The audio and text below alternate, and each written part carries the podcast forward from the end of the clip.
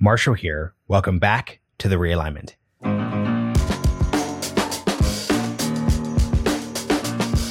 My guest today, Sean Mirski, is a lawyer and foreign policy analyst who's worked on national security issues across multiple U.S. presidential administrations. He has a new book out today, We May Dominate the World Ambition, Anxiety, and the Rise of the American Colossus. As we discussed during the episode, Sean sees the trillion dollar question this century as being how will the Asia Pacific region, the US, and the world accommodate the rise of the Chinese superpower? The defining fact of the 20th century in this telling was the rise of the United States from a regional power to regional hegemon to an eventual superpower after the end of World War II. So, in this conversation and in the book, we're looking at how we can learn lessons from the history of the rise of America's bid for regional power to a lot of the questions that the international system is confronting with the rise of China today. All that said, Hope you all enjoy this conversation, and a huge thank you to the Foundation for American Innovation for supporting the work of this podcast. Sean Mirski, welcome to the realignment. Pleasure to be here, Marshall. Thank you for having me. Yeah, I'm really glad to speak with you. So, favorite question to ask any author of a work of history that has relevance and lessons for today why this book? Why right now? Why is the story of how rising powers often lead to aggressive expansion. Why is that a relevant story right now? So, in one word, China. Uh, the multi-million dollar question, I think, for this century is is will China rise peacefully? Will it, uh, or will it be aggressive and expansionist? Um, and the historical record does not give a lot of optimism on this front. I think if you look at rising powers throughout history, the one thing you see in common is that they tend to be aggressive and expansionist. And by that, I mean they pick fights with other great powers, they invade and meddle in the affairs of their neighbors. And in general, they just try and dominate, you know, bigger and bigger slices of this world. And so this project actually started, I mean, eight years ago, if you can believe it. Uh, uh, and China, even then, I think was starting to act kind of in a more assertive manner. Uh, and I thought it would be interesting to look at the case study of a power that started out, you know, when it was first, you know, entered the international scene uh, with a real commitment, I think, to, you know, uh, pro sovereignty, republicanism, anti intervention, anti colonialism. Uh, and nevertheless, a century later, just went on a rampage through its region. And of course, that's the United States. And so this book tells that story, but it also tells it from the perspective of trying to understand what is it about uh, rising powers in particular that makes them act the way they do. Hopefully, with some insights into what China might do today, as well as insights into what other powers like Russia and Iran are doing. Yeah, and I think the interesting question just to ask then is what does the word expansionism mean in a 21st century context because let's think of the asia pacific region we could talk about um, you know imperial japan post you know 1868 expansion in that case wasn't just you know to different island chains like okinawa et cetera et cetera. It was formosa which is what we now call um, well, taiwan. It was korea. It was invasions of china et cetera et cetera et cetera. If we're thinking of uh, chinese expansionism today obviously there's the big other trillion dollar question, which is Taiwan. But expansion um, wouldn't likely involve um, invading all of Japan proper. Um, or taking all of South Korea in a way that it meant in the tw- in the 19th and 20th century. So, talk about expansionism today. Then we'll get into the history. Yeah, so I think that's exactly right. I mean, in a lot of ways, we've moved beyond the kind of the you know previous ages of imperialism, where the European powers we're going on tears through the rest of the world and you know colonizing just everything in sight. Um, I think there's a little bit of potential for that. I mean, you see that as you mentioned with Taiwan. There's a lot of border disputes that China has. Um, and to some extent, you can extend it also to the maritime space, where China very clearly is trying to dominate the South China Sea, you know, with the nine dash line and all that. Um, but in general, I, I, think you're right that sort of the conquering of territory is uh, for the moment at least, sort of off the table. And so when I talk about expansion, what I really mean is expansion in the way that the US actually primarily did it, and in the way that I think you see today with other powers, which is essentially extending a nation's political influence over another nation uh, and sort of running it from the outside. So you know, at the most naked level, that's going to be occupation, uh, you know, and as I said, sometimes annexation, but it can also be much more subtle forms of control that nevertheless functionally hand another, you know, uh, nation's government over to a foreign power. Uh, and so I think that, in some senses, is a little bit more what we're risking with China today.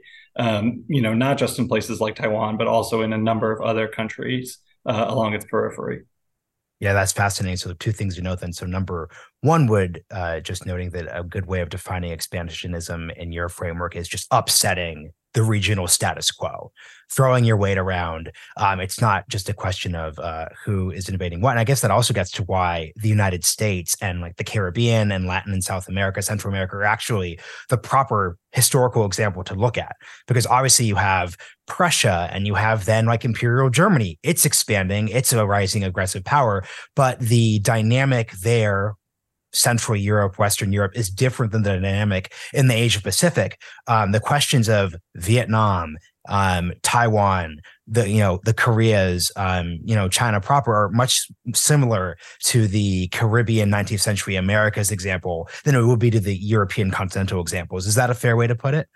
I think that's exactly right. I mean, in American history, and particularly the period that uh, I look at in the book, which is from about the start of the Civil War to about the start of the Cold War, um, in that century, we do have this, you know, burst of colonialism right after and around the Spanish American War. So we we annex Hawaii, we annex the Philippines, we annex Puerto Rico.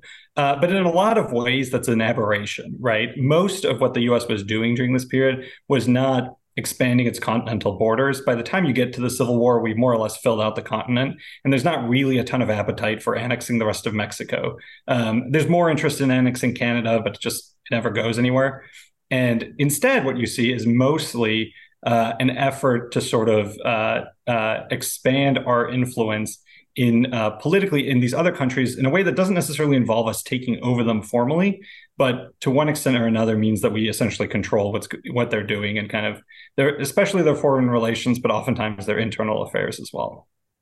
Something I'm curious to kind of go back to the present day moment is how do you think through writing and researching this history and then thinking of whataboutism and like the hypocrisy accusation because it's it's kind of interesting like you're coming from a, stop me from mischaracterizing your politics but it seems like you're coming from a center right background.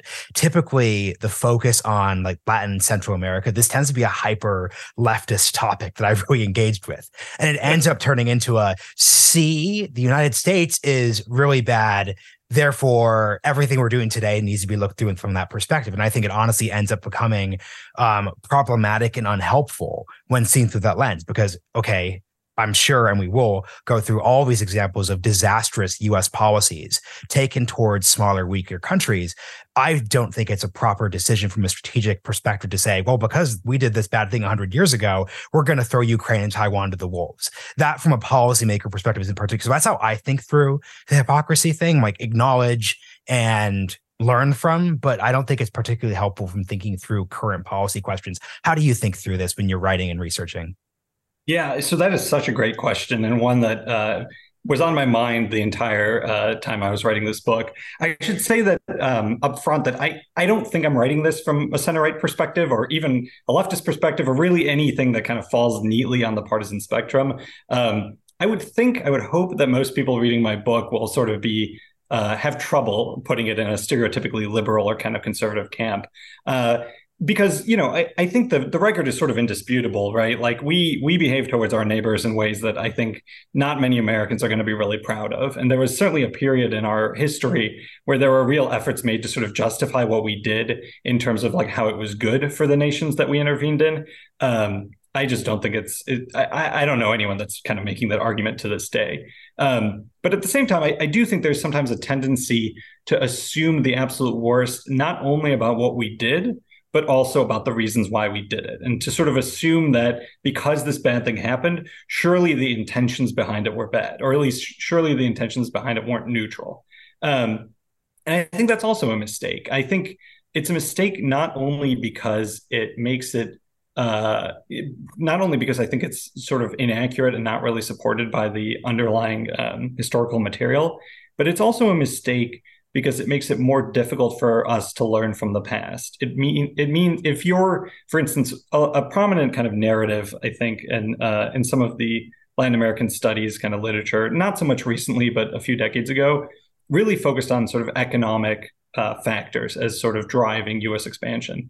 Uh, and at its crudest, you sort of have this view that you know it was the banana companies, it was the Wall Street banks, and they basically you know U.S. foreign policy was a puppet dancing on the end of their strings, and that's how you explain this period. And you know, setting aside whether that's right or wrong, and I think there's certainly elements of truth to that, uh, although it's I think for the most part not exactly accurate. Um, but even setting aside the merits, I think one of the things it naturally leads to is this assumption that this period doesn't matter to us today, right? Because we no longer have United Fruit running you know U.S. foreign policy. Um, I think there are you know more claims that kind of U.S. banks are kind of involved, and you know there's there's more influence there. But I think the truth is that we don't. It, it just sort of seems like it's from a different era, and the second you fall into that trap, you sort of miss that kind of empathy uh, uh, and understanding of kind of what actually was the driving force. It makes it much more difficult to learn from history, and so. Um, so, you know, what, what I try to do in this book, candidly, is I, I tried to look at the historical material and tell kind of the most honest story there was. Um, you know, and I have a particular kind of view on what was the primary driver of U.S. expansionism, but it's not one. But I, I try at least to be, you know, to concede kind of the interventions where it really wasn't a factor or it didn't matter or other factors were more important. And so you see kind of the spectrum of human motives across the the board. Um, even if I think one kind of ultimately sort of wins out and is the most important in the end. Yeah, I, I love your point about um, the empathy aspect because you know we're we're talking about China at the start of the podcast, but obviously if we're taking a step back and just looking at the central question you're asking, which is how does a rising power confront its region, and then how obviously do the maintainers of the status quo or do other countries in the region handle that question? That is a question which is separate from you know united fruit dole all the various um, banana companies that we could do a different podcast on. So i guess the question i'd ask for you then is from an empathy perspective what do you think a rising power is entitled to? In the sense that um, so for example if, if i'm going to put on my you know ccp apologist hat i would say okay, Marshall, most of these podcasts, when you're talking uh, with, you know, all these people who are saying China's doing all these bad things, if we just get to the core of it, it's all cope for the fact that you guys want to preserve the status quo at all costs. And it's a status quo that looks like the way you want it to look. And honestly, we have different interpretations of how that status quo should look like. So that's what our rise is. That's what us pushing on the international system looks like. So that's my kind of empathy version. Like, how do you think about empathy from the perspective of, look, the world looks different than it would have looked at colonial colonialism hadn't ended.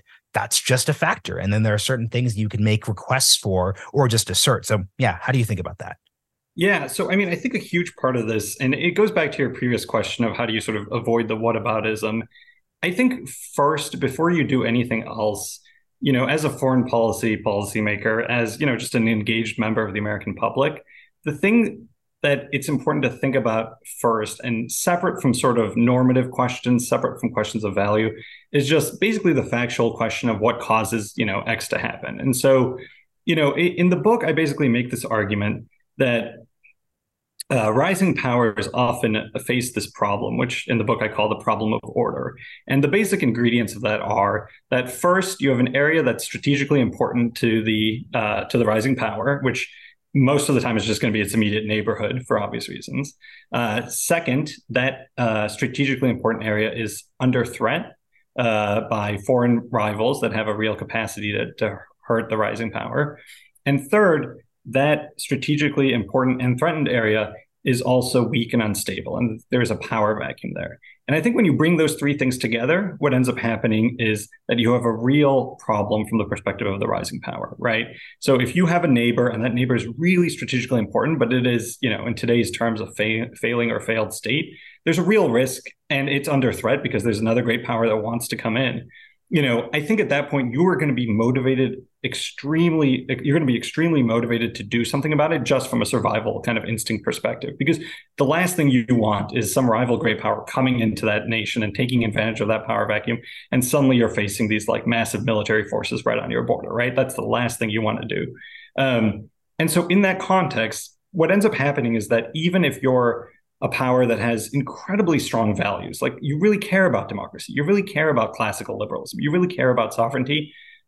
It's not going to matter, right? Because at the end of the day, states are a lot like people. When your survival is at stake, that's the thing that matters and you're going to do just about anything to to protect that survival and so security i think ends up being the driver for a lot of these uh, for a lot of these decisions uh, that rising powers make at least kind of the big decisions of like war and peace um, and so how does that come back to your question about sort of the whataboutism aspect and how do you think about the normative values and all that and so i think the point that i would make is uh, we have to sort of understand from China's perspective and from Russia's perspective, you know, think about it in those terms, right? Like understand that whatever you may think about, you know, the Russian invasion of Ukraine or China's, uh, you know, uh, interest in, let's say, not having North Korea get reunited with South Korea, uh, you know, it's completely understandable from these powers' perspective that you know Russia doesn't want NATO on its border, right? That makes sense, right? I mean, you can say as an American, well, NATO doesn't mean anyone any harm. We're not going to overthrow Russia. Don't be ridiculous.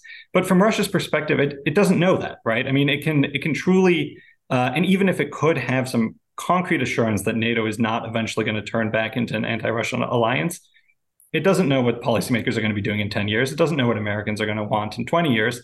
And so there's a real threat and a real risk there that leads these powers to basically say, nah, we don't want American power next to us, right? Uh, and so so first the book just makes the point that that is you know that's a reality stripped of any kind of normative layer that is the truth but i think that there is then this uh, danger for american policymakers to to as as you said lapse into whataboutism say well you know because this fear is understandable on Russia's part, because this fear is understandable on China's part, we should accommodate ourselves to it, uh, especially because we did the same thing, you know, a century ago. And I think that's the point where I sort of get off the ship because it sort of seems to me, as you said, that that's not a good way of looking at the world. Um, I think it's important to understand where other powers are coming from, from and ha- to have that empathy, but at the same time to recognize like now that we are a global superpower, we have certain interests, we have certain values, we have allies who count on us, and there are you know we we have an, uh, a vested sort of stake in protecting all that. Um, and I guess the final piece of this that I think ends up becoming uh, really important is that a large part of this ultimately also sort of depends on normative judgments about your particular political system, right? So if you believe in classical liberalism, if you believe in democracy and you and you think that it's, you know, at the end of the day a better system to live under than let's say, you know, China's uh, authoritarianism or Russia's sort of quasi-authoritarianism, um, that means you make certain calls, right? And that those calls might justify you acting in a certain way that you won't allow others to act that way. And there's definitely a degree of sort of hypocrisy. There's a degree of, you know, for me and not for thee. Um, but I think that just naturally flows from the fact that this is sometimes a zero sum game and there are difficult choices that have to be made. Yeah. And, you know, these episodes that are more focused on history are definitely focused on the part of the audience that's interested in kind of tools and frameworks for confronting policy questions.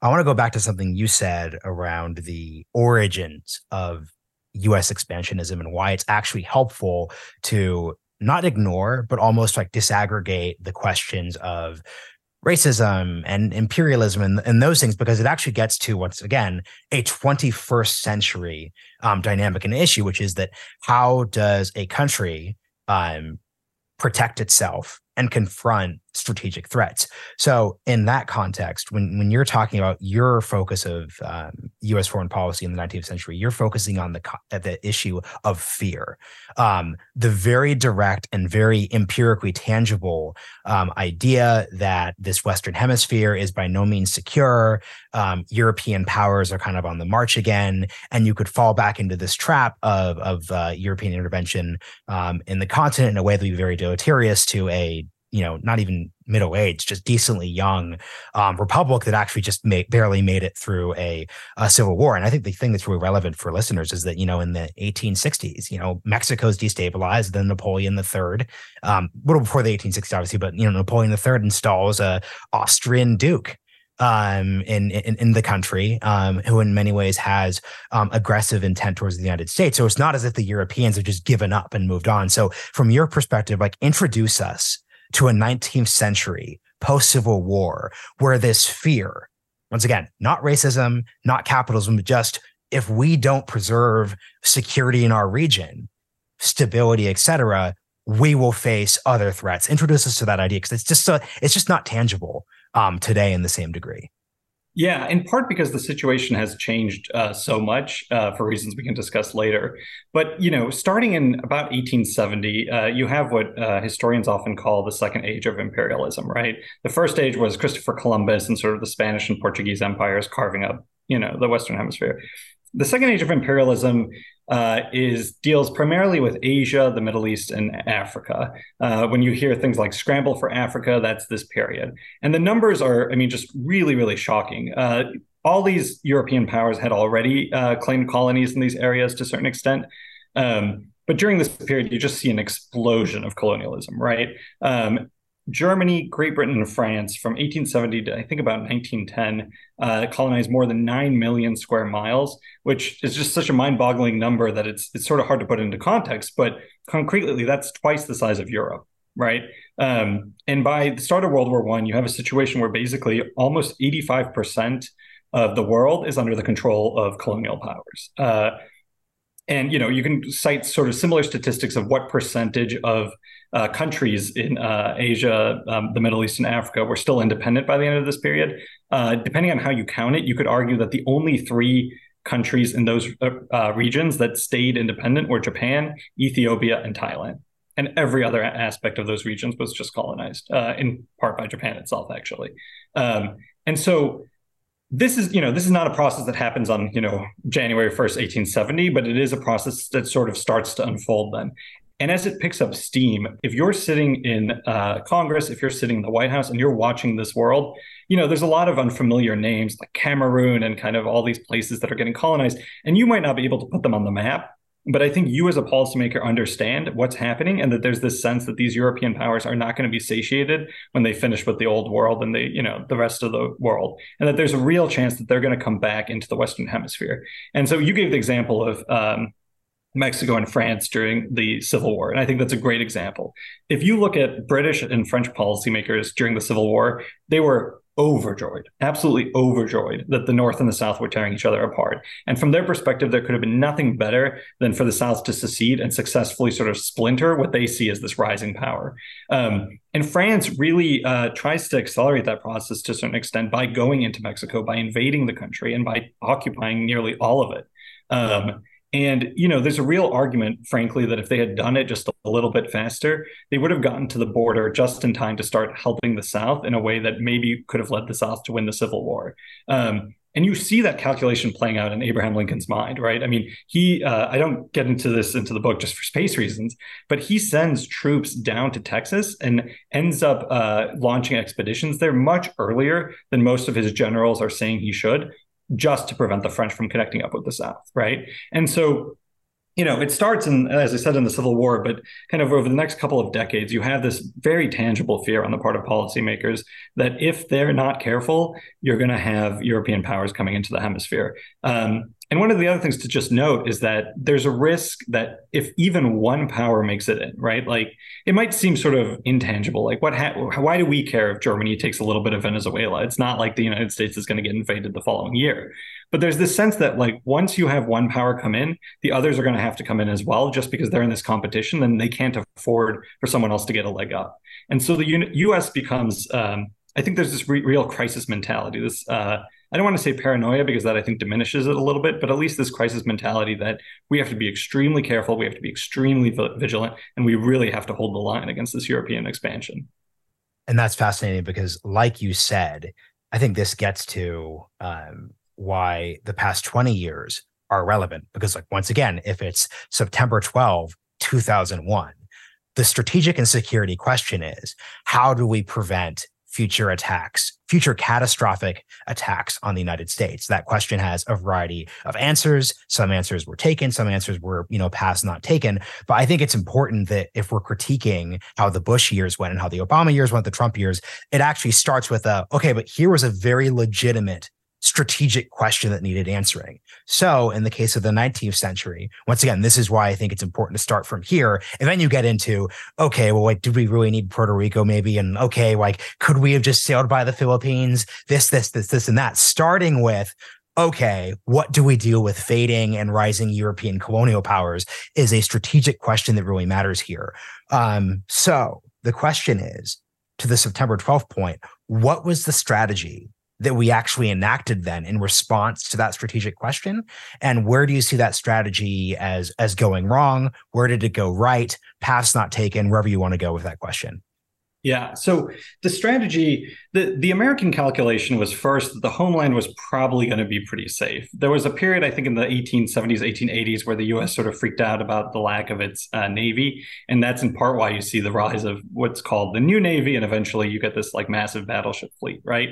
But for the most part, the U.S. wasn't super worried about you know Germany attacking you know New York, uh, although for whatever it's worth, Germany was developing plans to, in fact, land in New York and take over, uh, you know, uh, the eastern seaboard. Um, instead, I think the the U.S. the the threat that it saw was that these powers would come in, carve up the rest of the the uh, hemisphere, and you would have them sitting on the U.S. border in a way that then would lead to real trouble down the road. And I think it's fair to say that that probably would have happened if the U.S. had ended up in that scenario.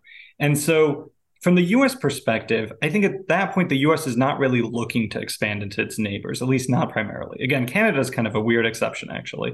But at least to the south, the US doesn't have a lot of appetite for annexation. Um, somewhat counterintuitively, the reason honestly is racism. Uh, the U.S. just did not want to annex any more nations that were primarily non-white.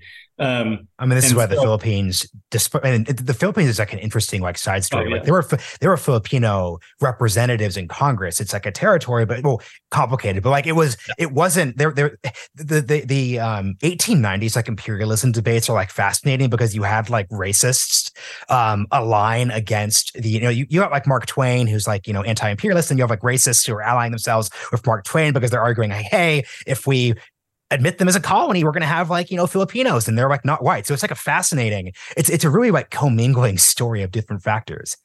Yeah, no, I, absolutely. I mean, and it's, uh, it, you know, the anti-imperialist movement in the U.S. I think has rightly, to a certain extent, earned its kind of reputation as being, you know, uh, you know, as being on the right side of history in some ways. But you look at a lot of the arguments they were making, and probably the most powerful argument they made, at least in terms of its political impact at the time, was why on earth would we bring in these brown people into, you know, the body politic? Um, and you, you know, some of the speeches that were being made, I mean, just really repulsive, like atrocious stuff. Um, and it didn't carry the day for Hawaii. It didn't carry the day for the Philippines. But honestly, but for American racism, there's a very good chance that Cuba and the Dominican Republic and maybe some other nations would be part of the United States today. So, anyway, that's its own kind of discussion, yeah. uh, and, and obviously a fascinating one because you know racism was just so omnipresent during this period that even on, on all sides, the way it sort of played out, I think, is really fascinating. Um, but uh, but yes, so so going back to the strategy, you know, the U.S. basically didn't really have an appetite for annexing its neighbors.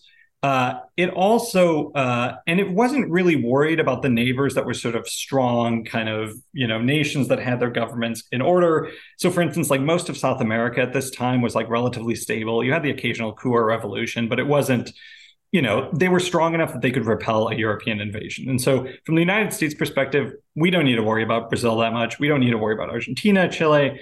They're fine, right? And they're fine, even though they're sometimes very anti-American. Sometimes they're like friendly with European powers, but they're fine because they're not going to be letting European soldiers land on their soil, right? It's just the US knows that the rest of the hemisphere still has these memories of being colonized and they don't want to bring Europe back in. And so the US strategy ends up becoming okay, what are the places we're concerned about? And it's these vulnerable neighbors that are just falling apart, right? Uh, and, you know, I, I think there's this. Um, uh, you know, I think there's this appreciation nowadays that the US sort of form of government is not the only possible form of government that you can have, and that other nations might do things a certain way, and that we should, you know, respect that and not basically look down on it as sort of different. Uh, that's not what we're talking about here. We're talking about states that, you know, basically had uh, a new president more than every other year. There was just nonstop revolution, civil war. Um, Honduras, you know, like the finances of these countries are just an absolute mess, right? Honduras at one point, I think, owes 120 million dollars to European uh, banks. Uh, and it's like annual revenue is a few million dollars each year right i mean it's just like situations where just things have gone badly off the rails and i think you know in today's terms you, you might fairly describe them as failed or failing states and, and the so key the thing is, what on the financial yeah. debt side, those debts were an actual impetus for intervention from the European side. So it wasn't just as if there was like a, a debt owed to some bank um, in ex European country. Like oftentimes that would then invoke um, the actual navy or the actual like military of that country to provoke um, potential conflict. Is that correct? Like that's exactly. I mean, at, le- at, least under international law, it was lawful for, uh, at least from the perspective of the great powers, uh, to go in and collect on debts, right? I mean, if you if you know Venezuela owes you a bunch of money and it hasn't paid, you're allowed to send gunboats to basically say we're going to shell your ports or we're going to sink your navy until you comply and kind of pay off these debts. Um, and you know, so from the United States perspective, as you said, these these uh, disordered finances of its neighbors are a real kind of vulnerability because they can very easily bring these uh, nations into into the hemisphere. Um, and so the US basically kind of looking at this disordered hemisphere, and particularly in Central America and the Caribbean, decides that I think what it really needs to do is it needs to help strengthen and stabilize these states. Because if these states can just get their affairs in order, and it, they don't have to be perfect models of governance, they don't have to be, you know, as kind of stable and orderly as the United States was. They just need to not, you know, be constantly subject to civil war and revolution. And the, U, the US, I think, tries to go about that strategy starting in sort of an indirect, non invasive way. And so there's a real effort in the 1870s, the 1880s to stabilize its neighbors by you know having warm and kind of friendly diplomatic relations having uh, trade reciprocity treaties that sort of lower the tariffs on goods and so that you can trade back and forth in a way that kind of hopefully kicks some uh, you know a, a, cycle of prosperity uh, into effect and then leads these nations to grow more stable and uh, and you know capable of resisting European encroachment. And this sort of non-invasive strategy doesn't really work from the perspective of policymakers. And so you both have these um, this kind of accelerating disorder in the region, and you simultaneously have this threat that just ramping up as Europe kind of finish, finishes colonizing the rest of the world, and then starts launching these interventions into the Western Hemisphere that really uh, seem very problematic. And what the US basically does is it says, all right, well, we're going to stabilize these countries uh, and we're going to start doing it a little more invasively and more directly. And that starts with Cuba in the wake of the Spanish American War. But it really just picks up steam in the 19 uh, aughts and the 1910s. And eventually it's sort of culminating in us occupying, I think, at one point, two entire countries, parts of three other countries. We have protectorates over a number of other countries. We're running these countries' fiscal systems. I mean, we just get very, very deep into it in an effort to stabilize them, um, you know, by basically running them and governing them ourselves. Um, and you know, suffice it to say, this this strategy does not work very well. It just completely and utterly uh, ends up falling apart. So here's the difficult part for me. Then I'm once again not speaking in moral terms and purely speaking pragmatically. I mean, didn't the strategy work? The Europeans didn't get a foothold in the Western Hemisphere again. So how do we basically separate that out? Because it's one yeah. of it's and once again, like, did it work for the people of Haiti? No. Did it work? But I, and this is once again why you know Wilsonianism and like debates about you know progressive foreign policy get it interesting, um, in the sense that I don't think a a strategist in the 1870s is thinking i mean this isn't this these are these aren't the white year these are not the years of like the white men's burden yet. Like right is that correct? Like there, there's no there's no assert is, is there an assertion that we're doing this once again 1870s 1880s because this is going to result in like the greatest good of the great amount greatest number of people? I guess i'm curious about that side of it.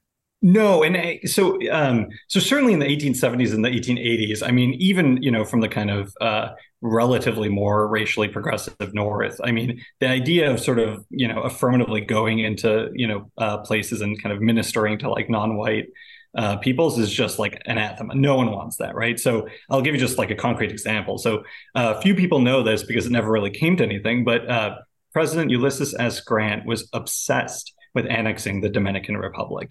Uh, and as it turns out, the president of the Dominican Republic was obsessed with getting annexed by the United States for a variety of kind of domestic uh, political reasons.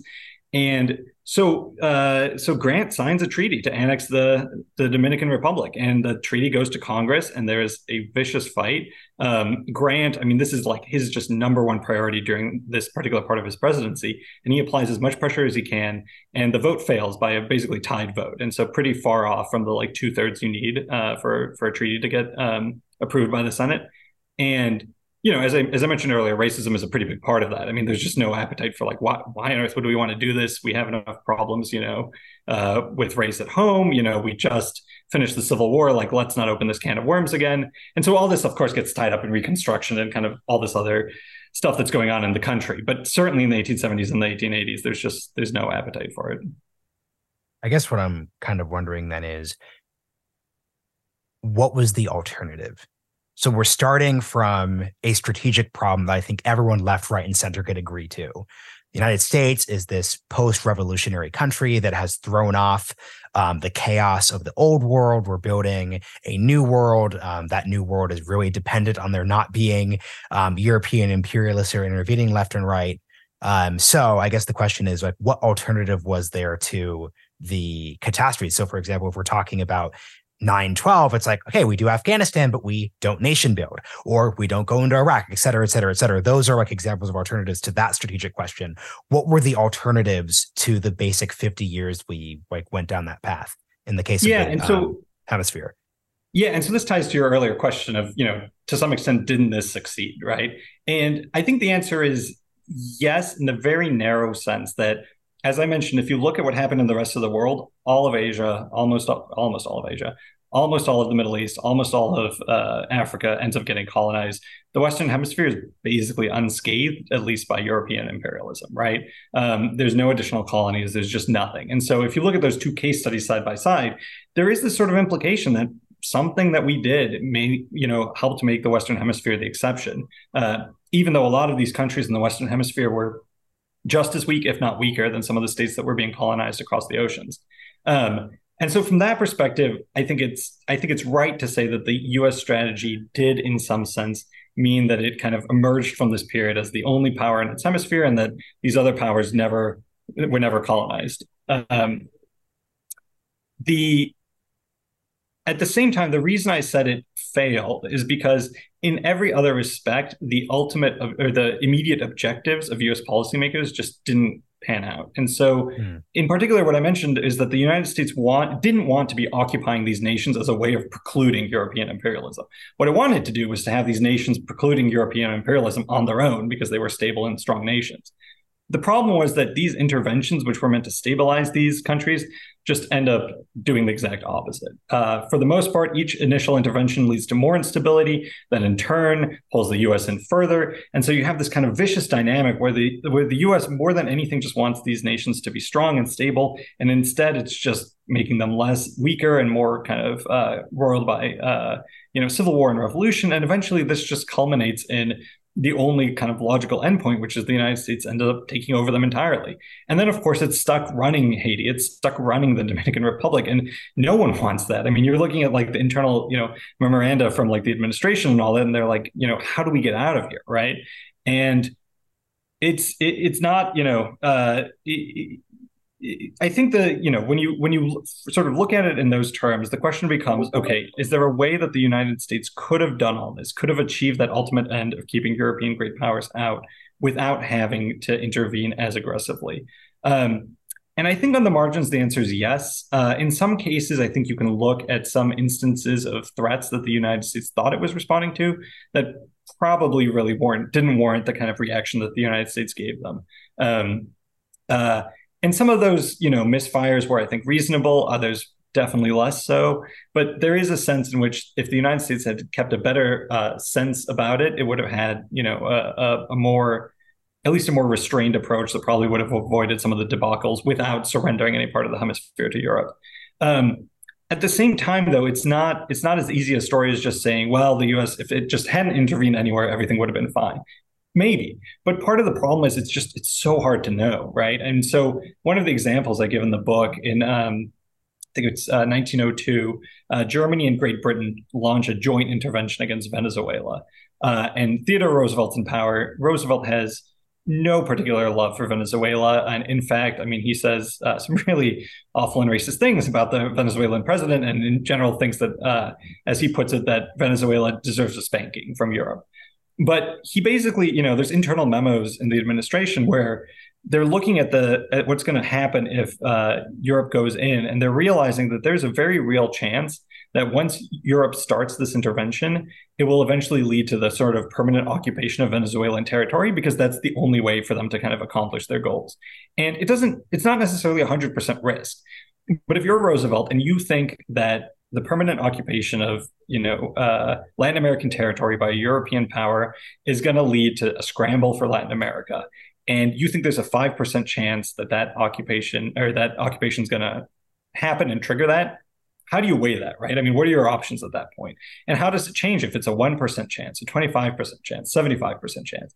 And so the policymakers in the U- US are constantly having to run these calculations about what, what's the ultimate amount of risk we're willing to bear, um, given that the consequences could be, if not existential, at least something close to it. Um, and so I'm, I'm dancing around your question a little bit, in large part because I don't know that there's a satisfying answer. I, I, think you know it's it's very easy for historians nowadays to go back and say, well, we didn't need to do this, we didn't need to uh, you know act in this particular way. But it's much harder to prove the counterfactual. It's really difficult to know what would have happened had we not done that stuff. And so, you know, I I don't necessarily have a good answer. I think we certainly turned the dial up to the interventional interventionism level much more than we needed to. I think we didn't kind of I think there were ways in which our own belief in our exceptionalism blinded us to sort of obvious alternative paths and kind of lesser, less interventionist methods. Uh, racism obviously also played that kind of role from the kind of opposite end of things. But uh, even when you start kind of weeding out the exact imperfections of particular interventions and things like that, I think you still are sort of left with the core that probably, no matter how this went down, the U.S. probably would have behaved at least in a uh, analogous way, if not exactly the same way. So for this last section, let's go where we started and take this to China.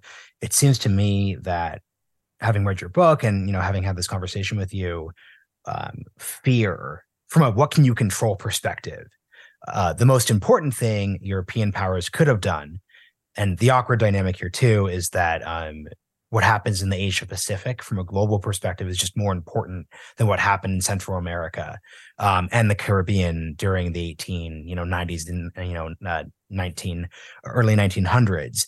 Um, but it seems to me that the the fear aspect is important here. So, like my personal takeaway is like, okay, um, if you have a rising potentially expansionist China, the most important thing you could do is not give them mischaracterizations of things they shouldn't fear. So, from my perspective, um, the Chinese Communist Party should not fear that the United States is going to enact a policy of regime change. Um, that wasn't possible in the 2000s, but that's just not on the table in any degree um, whatsoever from a literal policymaker perspective. Um, China's security from a nation state perspective seems secure. Um, and that, and from a fear perspective. So communicating the fear aspect is is, is very key. Um, or the you shouldn't be fearful part is key. How do you, how do you think about that? Yeah, so I think that's exactly right. That there's these you if you can communicate your intentions and allay some of the threats that other nations may face may think they face, it helps ameliorate some of their tendencies to sort of lash out and to think that their survival instinct is activated. Because when you activate that survival instinct, you know, there's not much a nation won't do. And so, you know, preventing that survival instinct from kicking into high gear, I think is very important. As you said, regime change. I mean, when you whether you're talking about China, Russia, I mean, that is not the right that is not language that you should be using when talking about the Communist Party, um, just because it does sort of uh, it does activate that instinct. Uh, that said, and just to complicate this, and sorry to be a little dark and pessimistic. Yeah. Part of the thing is that first, I think there are interests that are mutually incompatible, right? Um, and some of them, you know, no matter how much you say, well, I'm not going to threaten you, don't worry about this, we're not going to try and overthrow you. You know, how credible is that, right? So, for instance, the Biden administration can go to China and say, listen, we want to come to, you know, an agreement uh, where we, you know, we can sort of demarcate sort of lines that we're not going to cross each of us. And in particular we're not going to do anything that sort of challenges you know certain core interests right? Set aside whether that includes taiwan. If you're sitting in beijing how seriously are you going to take that promise when you know that there's an election next year and that you know biden might not be reelected right? It might be president trump again. It might be president desantis. And if you're looking at that just or even 2028 where you don't even know who's on the ballot Mm-hmm. You don't necessarily have a guarantee. And so if you're given the choice of like, well, it's not a big deal if the US expands its military into this area or this area or keeps its forces here or ramps up in Australia, you know, why should we care? They've promised us this won't ever be used against us. You can't guarantee that, right? the second complicating factor here is that even if the US government could make those promises, the United States as a whole can't. And what I mean by that is even if the US government can credibly commit that it's not going to kind of aim for a regime change or anything like that, the fact is there's always going to be civil society groups there's going to be americans who do believe that overthrowing the chinese communist party is in their is in the world's best interest right i mean part of what defines the united states as a power is that we have this universalist belief in liberal democracy uh, and you know, I subscribe to that belief myself. I, I think it's the best form of government. You know, I'm an I'm an exceptionalist in that way, American exceptionalist. Uh, but it does oftentimes lead to this sort of crusading impulse uh, that both affects government but also affects civil society. And so you're always going to have Amnesty International writing reports about what's going on in Xinjiang. You're always going to have, you know, these human rights observers, these people, you know, I mean, you see it a little bit with like North Korea, for instance, right? The South Korean uh, organizations are sending balloons across the border saying, you know, overthrow Kim Jong Un. Uh, and there's a there's an extent to which you can't control that if you're the U.S. government, even if you wanted to, right? I mean, because of the First Amendment, because of all sorts of other reasons. And so, the end effect is that I'm, you know, I mentioned earlier I tried to write this book in a non sort of partisan way. I think maybe a better way of putting it is that, you know, my I come from kind of the realist tradition of international politics, and so in that tradition, you don't t- typically look at the character of a government. You know, authoritarian governments, democracies are supposed to all act the same. I depart from that for basically because history, I think, bears that out. And I do think there's a sense in which us being a democracy and China being an authoritarian country leads to conflict because just by virtue of who we are and the beliefs that we have, there is always going to be some sense among the American people that the world would be better off if the Chinese Communist Party weren't in charge. And so if you're sitting in China, there's a there's always going to be that underlying level of threat that makes things difficult and makes it more difficult not to kind of react a little bit more aggressively and expansively. And again, doesn't mean you can't affect things on the margins. It doesn't mean there aren't good policies and bad policies, but it does sort of give reason to you know for caution.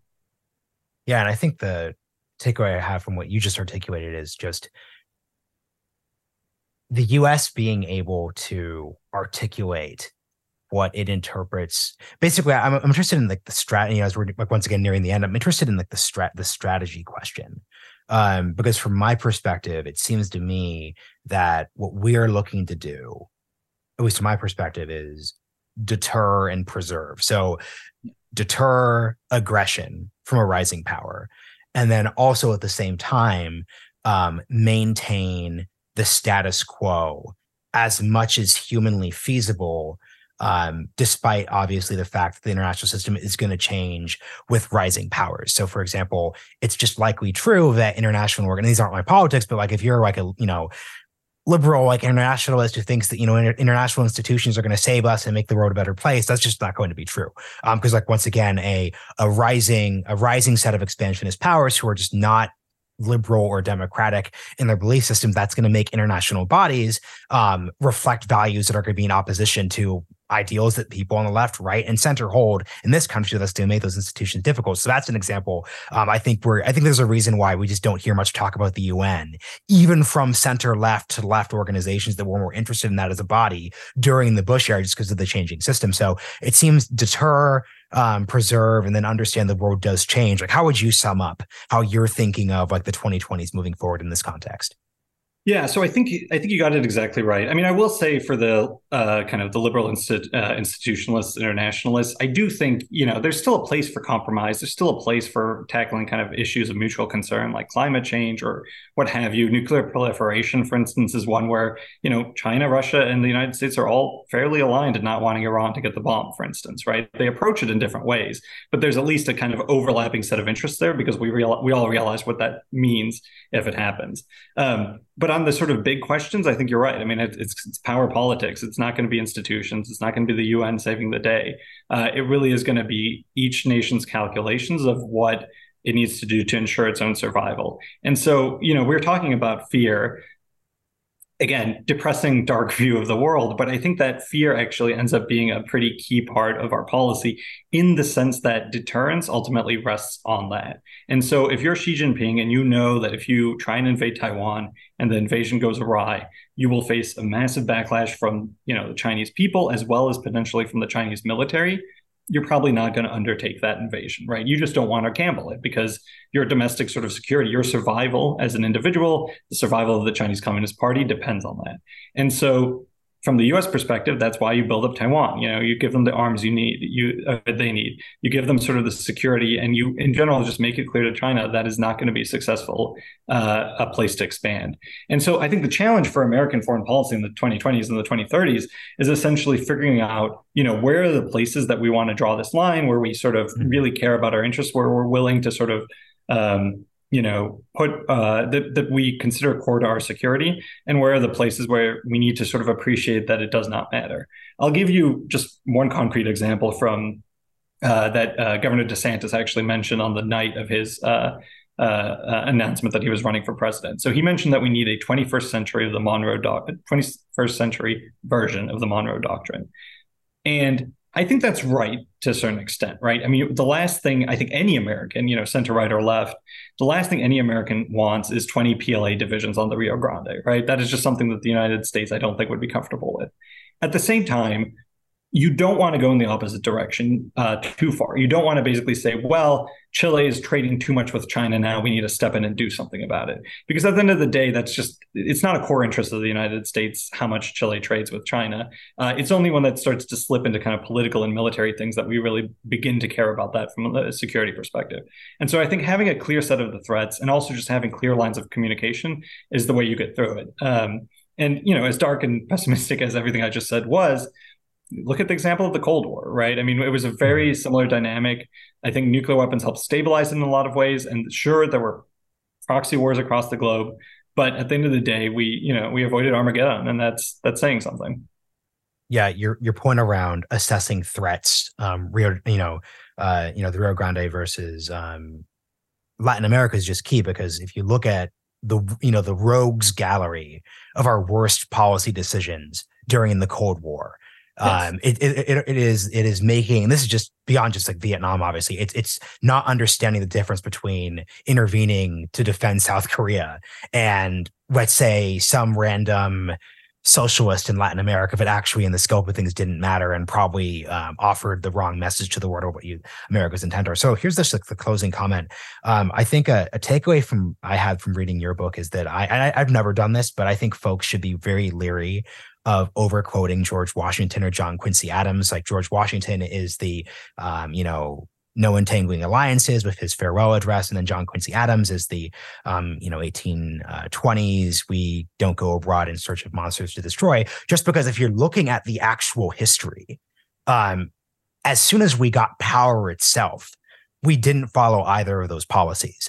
So the key point is my takeaway of this is that American history is one where we we are an exceptional country. Like I, I 100% believe that, but um, intellectual ideas that we put forth are very much shaped by the degree of power we could exert upon the world. Um, it's not quite clear to me that a George Washington, who was president in 1890, would say the same thing that a George Washington who closed out the 1790s um, said, because once again, they were responding to a situation where in, no entangling alliances was let's just not get involved in the Napoleonic wars of, of the European continent. So, yeah, that's just a closing thought because I think it's a useful way to understand those phrases that matter in terms of our intellectual heritage and history, but we can't just take that phrase and apply it to a policy debate in the 2020s because it misses the context. I think that's exactly right. I mean, and the the very last passage of my book um, is a little bit of a meditation on my end of American exceptionalism and sort of what these principles and values that we hold mean and why, you know, in large part, the book tells the story of how we didn't exactly comply with them and we we didn't act consistently with them. And I think one of the key takeaways is that just because the United States doesn't act consistent with liberalism, classical liberalism, or you know democracy or sovereignty or whatever, doesn't necessarily mean that we don't hold those beliefs, you know, genuinely. It just means that at that particular moment there was something that overrode them.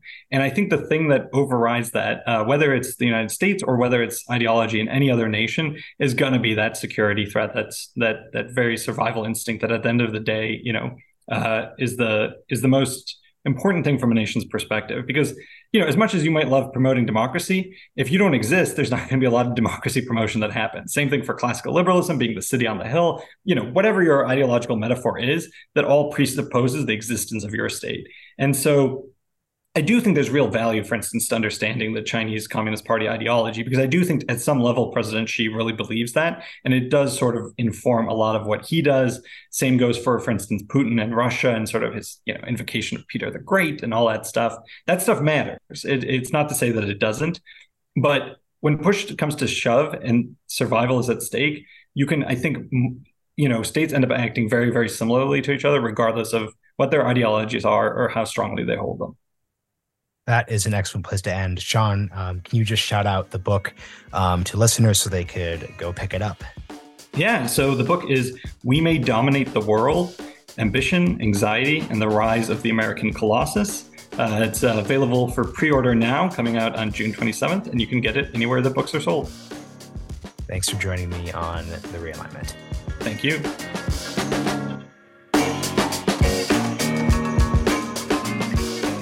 Hope you enjoyed this episode. If you learned something, like the show of mission, or want to access our subscriber exclusive Q&A, bonus episodes, and more, go to realignment.supercast.com and subscribe to our $5 a month, $50 a year, or 500 for lifetime membership rates. See you all next time.